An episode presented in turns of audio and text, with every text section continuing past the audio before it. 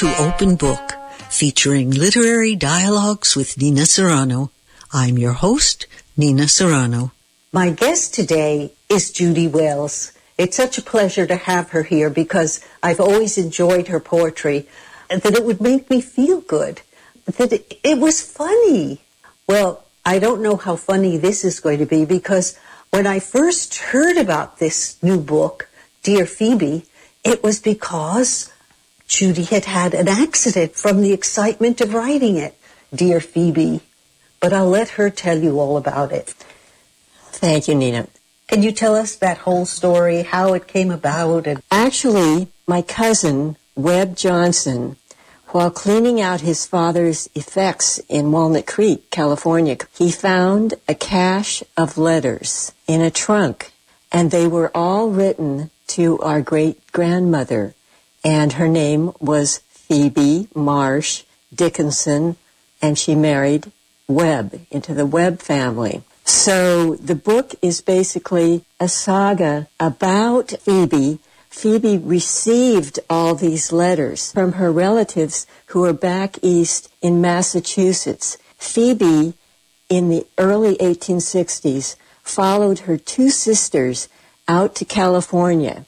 They were all going to become school teachers. Her two younger sisters, Delia and Abby, did become school teachers. Phebe came out in 1864. She got off the steamer in San Francisco and within two months she was married to Mr. Franklin Webb and she moved to his ranch in Walnut Creek and began having babies. The other sisters in California became school teachers first, but they too started courtships and eventually married. So in this cache of letters, the sisters all wrote to each other letters in California because they were separated. Abby was up in Placer County. Delia was down in San Jose and then up in San Francisco and then in Sonoma County. Phebe was in Walnut Creek. So they needed to write to each other. Meanwhile, their relatives back in Massachusetts who lived on the Connecticut River right up the river from Amherst, where Emily Dickinson lived. And they were all Dickinsons, my ancestors. They were distant cousins, but I can claim that I am a distant cousin of Emily Dickinson. How did the accident occur? Because in my mind, it was something about the inspiration and the uh, passion and excitement that you had about writing this book that caused the accident. Is that right? My cousin Webb took the grandmother's letters that were written to her. He spent a full year transcribing these letters and put them in a binder. He gave me a copy of those letters, and that's how I was able to read them. I was also trying to correct his transcription and was looking at the original letters, which are now in the Contra Costa County Historical Society in Martinez. And I had this huge binder of letters, and I was working on my computer, and I got up to go to the bathroom, and I found myself just flying, crashing on the floor.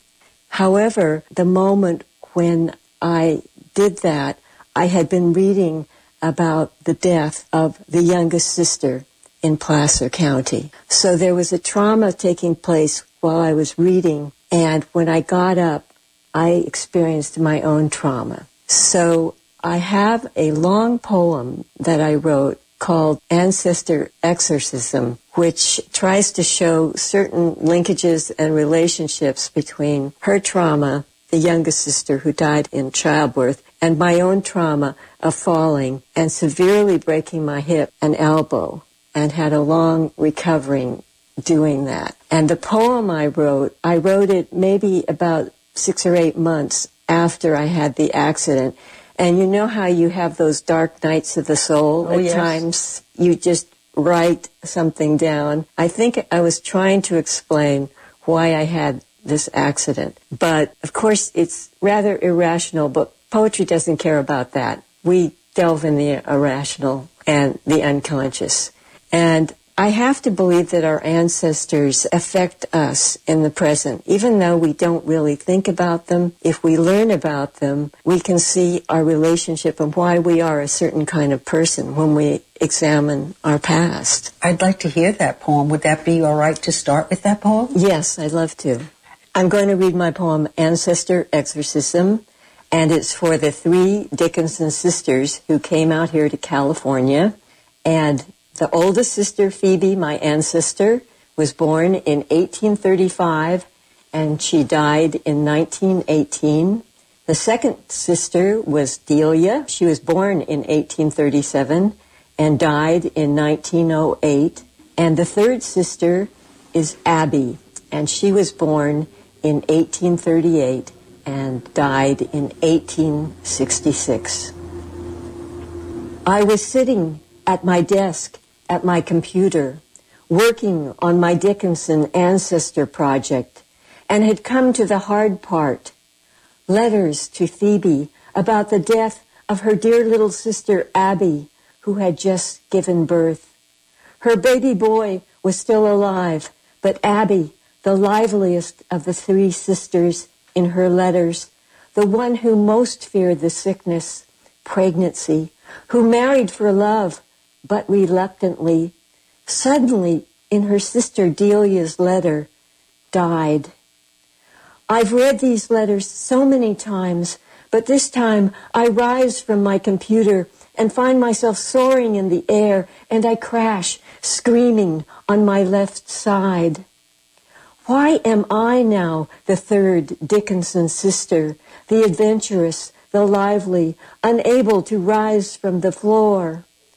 I am a third sister too, the adventurous, the lively, stricken by the Dickinson curse. I too have lost a child, not through birth, but abortion, an unwanted pregnancy. I remember the nausea triggered by strong smells from food. My God, how phallic from salami. Abby was so sick during her pregnancy couldn't keep anything down, lost weight, a mere wraith. These 19th century women knew the dangers of childbirth, which might end in death. When I was in the rehab center for my broken hip and elbow, my own two sisters came to visit me.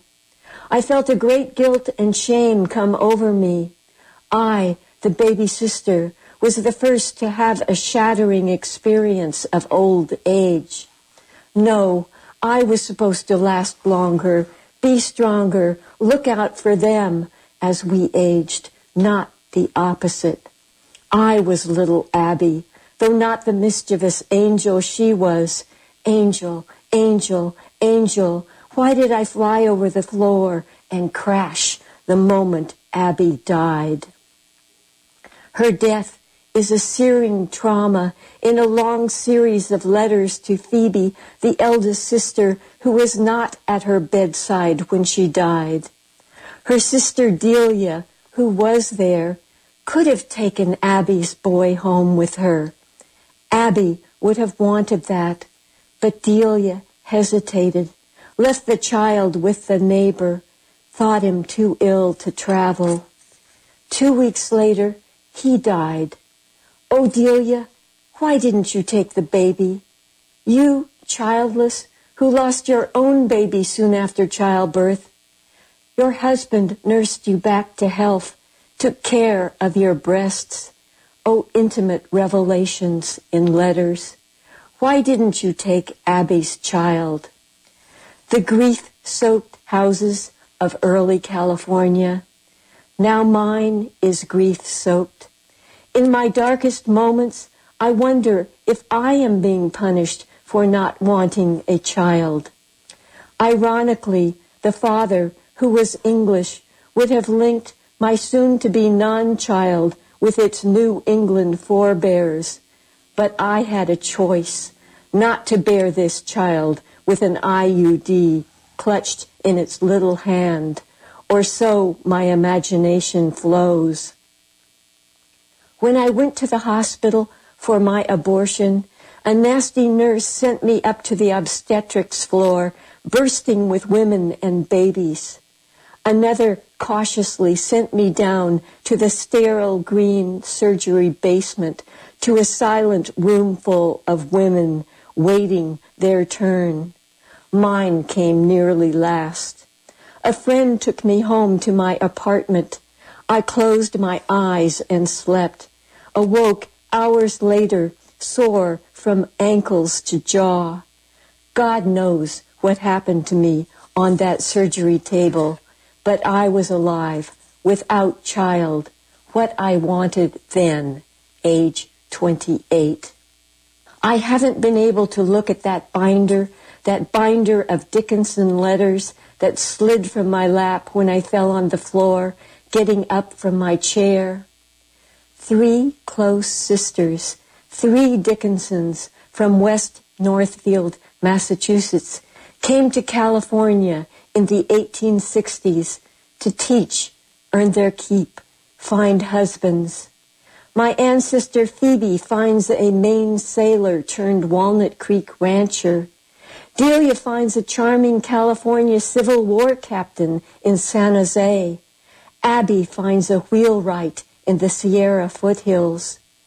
Only the oldest sister Phebe has surviving descendants. I am one. When I fell from getting up from their story where they're trying to communicate with me, don't expose us. Our story is private, but it is a story of so many women, my dear Dickinsons, and it hasn't been told. You are ordinary day heroines, not great feminists, not great political women, not great writers, perhaps not even great teachers, but you wrote letters in a close-knit family to tell the story of New England women in California who left their homes to find new lives, whose land was left to their brothers to farm. Because of you, your descendant, my father, saw fit to college educate his three girls and a boy, marry a schoolteacher with the same plan for her children. I felt so sad when Abby died. She was in so much pain, perhaps shot up with morphine in the end. I trace her in her letters from healthy school teacher to sickly housewife in the Sierra foothills, possibly with malaria, fever, and chills. She had to ask her sisters for household tips never having kept house as a teacher who boarded with others. Oh, I understand you, Abby. I too never really learned to keep house. Years as a grad student, then poet life in strange dwellings. I am a poet who lives in a basement. I've been a catatonic clerk. I did not want to get pregnant when I did. My body wanted it the biological imperative overriding my efforts at birth control.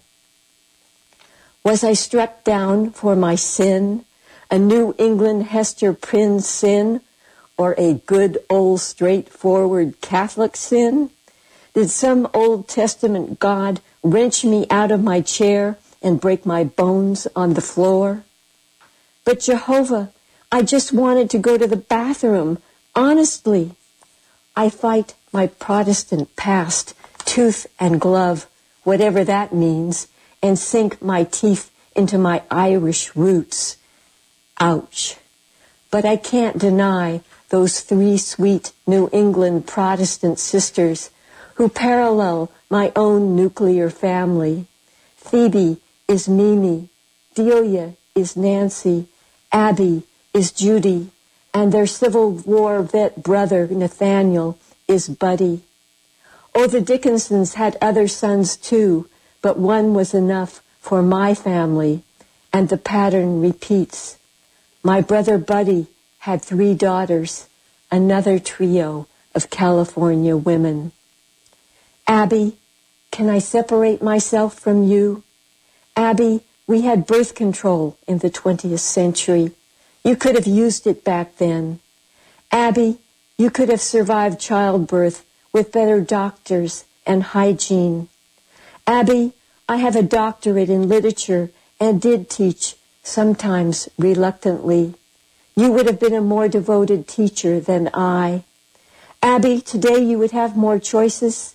Abby, forgive me for blaming you for my fall. You see, I was so devastated by your story, by how devastated your sisters were by your death, how devastated your husband was for months, and then how it all fell away. Your husband, Mr. Hyatt, had to move on, get another wife, give your underwear away to his new impoverished wife. Yes, gossip from your friend Maddie. Abby, I want to tell your story. It makes me cry. I want to tell my own story, how much I have suffered with the debilitating effects of this elbow and hip break. Abby, I am seared with pain. Can you blame me that your story's impact left me in agony on the floor? that I lost control of my own destiny, that I was in the hands of others, medical workers who worked, yes, worked to set me right. I feel so grateful to them all. Abby, unlike you, I don't have to die yet. You were so very young, age 28, never lived to raise a son or a daughter or three daughters. You would have been a good mother, with your loving nature and humor. Abby, your sister Phebe, never knew her packet of letters would be read by her descendants, how another third sister would sit entranced by the intimate feelings of relatives who lived 150 years ago. Abby, can I tell your story? Abby, I need to separate from your number three sister role. Abby, I would have loved you as others did, but I need to walk on my own now, out of your dying shadow. You left the shadow of New England yourself, first as a teacher in Ohio, then in Placer County, California. You traded security for a new life. Abby, you New Englanders had your religion and God to console you and each other. I am somewhat without. No parental God can help me out. I wish I had one, even a parent, and I at 70 years old. Abby, I need to be brave for my new life, my entrance into old age, what you were denied. Perhaps I am wrong to say old age. Should I say wisdom years? Should I say senior years, should I say elder years, all euphemisms for friggin' old age, god damn it. I'm sick of it. Get up, old girl. Get up. January 27th, 2015. Three years ago. Wow. What a tremendous poem. Thank you, Nina. It was hard to write and hard to read, but there is a certain exorcism, I think, in reading it. And I'm hoping it's not too confusing because I deal with so many different time periods there. The three sisters in the 1860s, which is over, you know, 150 years ago. I'm dealing with my own self when I was 28 years old when I had an abortion, and I'm also dealing when I fell when I was not quite 70 years old. But I'm happy to report that I did get up and I now feel much younger than I did then. How wonderful.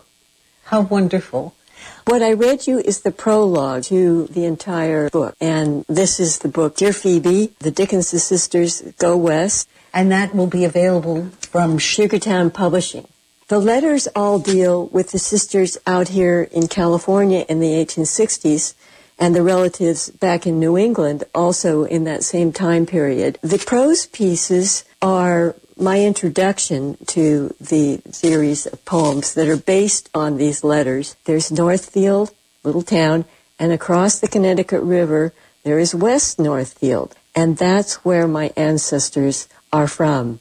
Strangely enough, West Northfield has kind of a nickname, and it's called Satan's Kingdom. Now, the story is in Northfield, some wag came out of church and saw that West Northfield, some land over there, was burning. And he went, Oh, Satan's kingdom is burning. But I think there may have been some kind of rivalry between the two branches of the town, the Northfield section and the West Northfield section. And these girls that I've talked to you about, their first cousin was prosperous and built a granite library in Northfield called the Dickinson Memorial Library for our ancestors, our Dickinson ancestors. But I do want to read a poem about where I am talking with Emily Dickinson. She is a very distant relative of mine, a distant cousin. It's called After Reading Galway Kinnell's Oatmeal and Contemplating Emily Dickinson. Galway Kinnell is a famous New England poet and New York poet, actually. He was the poet laureate of Vermont. So here I go with After Reading Galway Kinnell's Oatmeal and Contemplating Emily Dickinson. Like Galway Kinnell, I eat a bowl of oatmeal every morning. Unlike his, mine is not glutinous, lumpy, or slimy. It is a sublime concoction of oatmeal raisins, cranberries, almonds, walnuts, and fresh fruit, blueberries, apples, raspberries, or strawberries. I make it myself. Nor do I need an imaginary companion to eat with me. But today, in the spirit of Galway Kinnell, who breakfasted with Keats, I choose one. Emily Dickinson. Yes, I will sample your oatmeal, she says. My Irish maid, Maggie Maher, often made it for herself and the hired hands, though I much prefer my own cake. She daintily eats two spoonfuls of my elaborate mush. I'm Irish too, I say to Emily. Her eyes pierce my soul. I could tell said Emily, though you do not resemble Maggie as much as the Irish washerwoman who lives down the street. I am also related to you, Emily, I say. She eyes me suspiciously. I'm your sixth cousin twice removed. She snorts. Please say that in plain English. My great grandmother is Phebe Dickinson from Northfield, Massachusetts, just up the river from Amherst. She was born four or five years after you were. Oh, a descendant of our northernmost Puritan ancestors. Emily sighs. I suppose they were farmers. Not our sort, really, those Dickinson farmers. We became lawyers and college builders. I'm getting a little hot under the collar of my blue synthetic robe as she sits coolly crisp in her white cotton house dress. I counter. Phebe's first cousin, Elijah Dickinson, built a magnificent stone library in Northfield. He made his money in shoe manufacturing in Fitchburg, sent his shoes worldwide. Emily looks down at her dainty feet. I suppose we all need shoes. Tell me who you are, other than a hybrid Irish Dickinson. I'm from 21st century California, I say.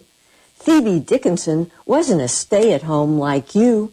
She took the boat to California, was a cook on board, and met her husband, a seaman, on the voyage. Or so the story goes.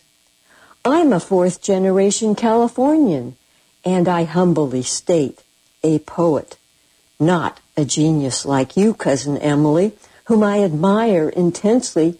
But you might be amazed to know women can now get masters of fine arts in poetry all over the USA. I approve, said Emily. I had several masters, though I never did reveal their names. And we have machines at home that can instantly send our letters round the world if we want. I approve, said Emily. The world never sent a letter back to me, and secretly I wanted one. And you can conduct a love affair solely by these machines, I said. I approve, said Emily. I confess I was erotically attracted to both men and women, but I never wanted the mess. A letter is much more erotically charged than a body, at least in my opinion. My mind is not a mess.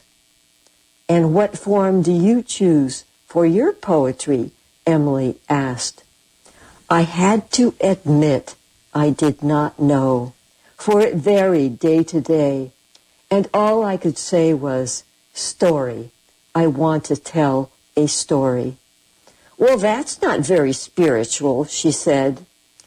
I took several large spoonfuls of my oatmeal and thought for a second.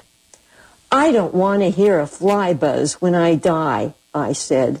Do you? She did not reply. Wow.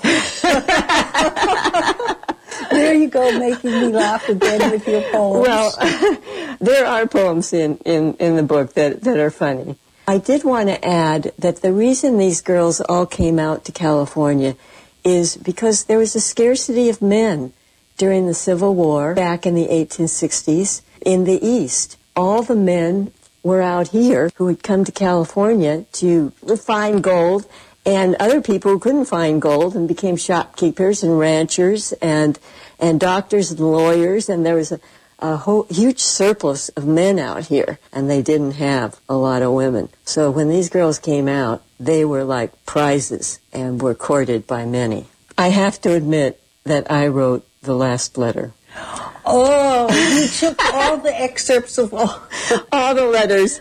I have had to channel Phebe and be her voice, but hopefully there's some fusion there. And she's not always happy with me. She talks back. So I think you're going to have to read the entire book to, to get the story. How do we get the book? Can we pre-order it? You can order it from www.sugartownpublishing.com or contact me at my website www.judywellspoet.com and see a lot of my work there. But if you really want to order it, is to just send an email directly to me, jwellspoet at att.com net. I'm so happy that I had these moments with this wonderful poet, Judy Wells. Thank you. Thank you for listening to Open Book, featuring literary dialogues with Nina Serrano, a multimedia production of Estuary Press. To see a video of this dialogue, you can go to my website, ninaserrano.com, and click on Radio, where you'll find other episodes of literary dialogues and other programs. Please subscribe to my blog so we can stay in touch. May you have a blessed afternoon.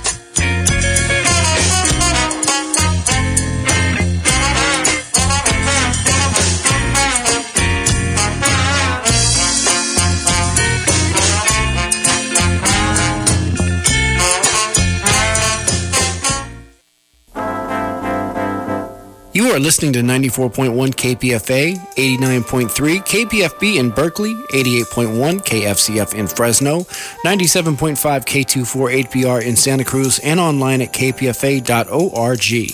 A quick reminder that your local station board elections are happening now. Please visit kpfa.org or elections.pacifica.org to read candidate statements and more information about the election. You are eligible to vote if you donated a minimum of $25 between October 2nd, 2017 and November 19th, 2018. Look out for your ballot via email or post mail starting January 21st, 2019. Have questions? contact the local election supervisor by emailing les.kpfa at pacifica.org.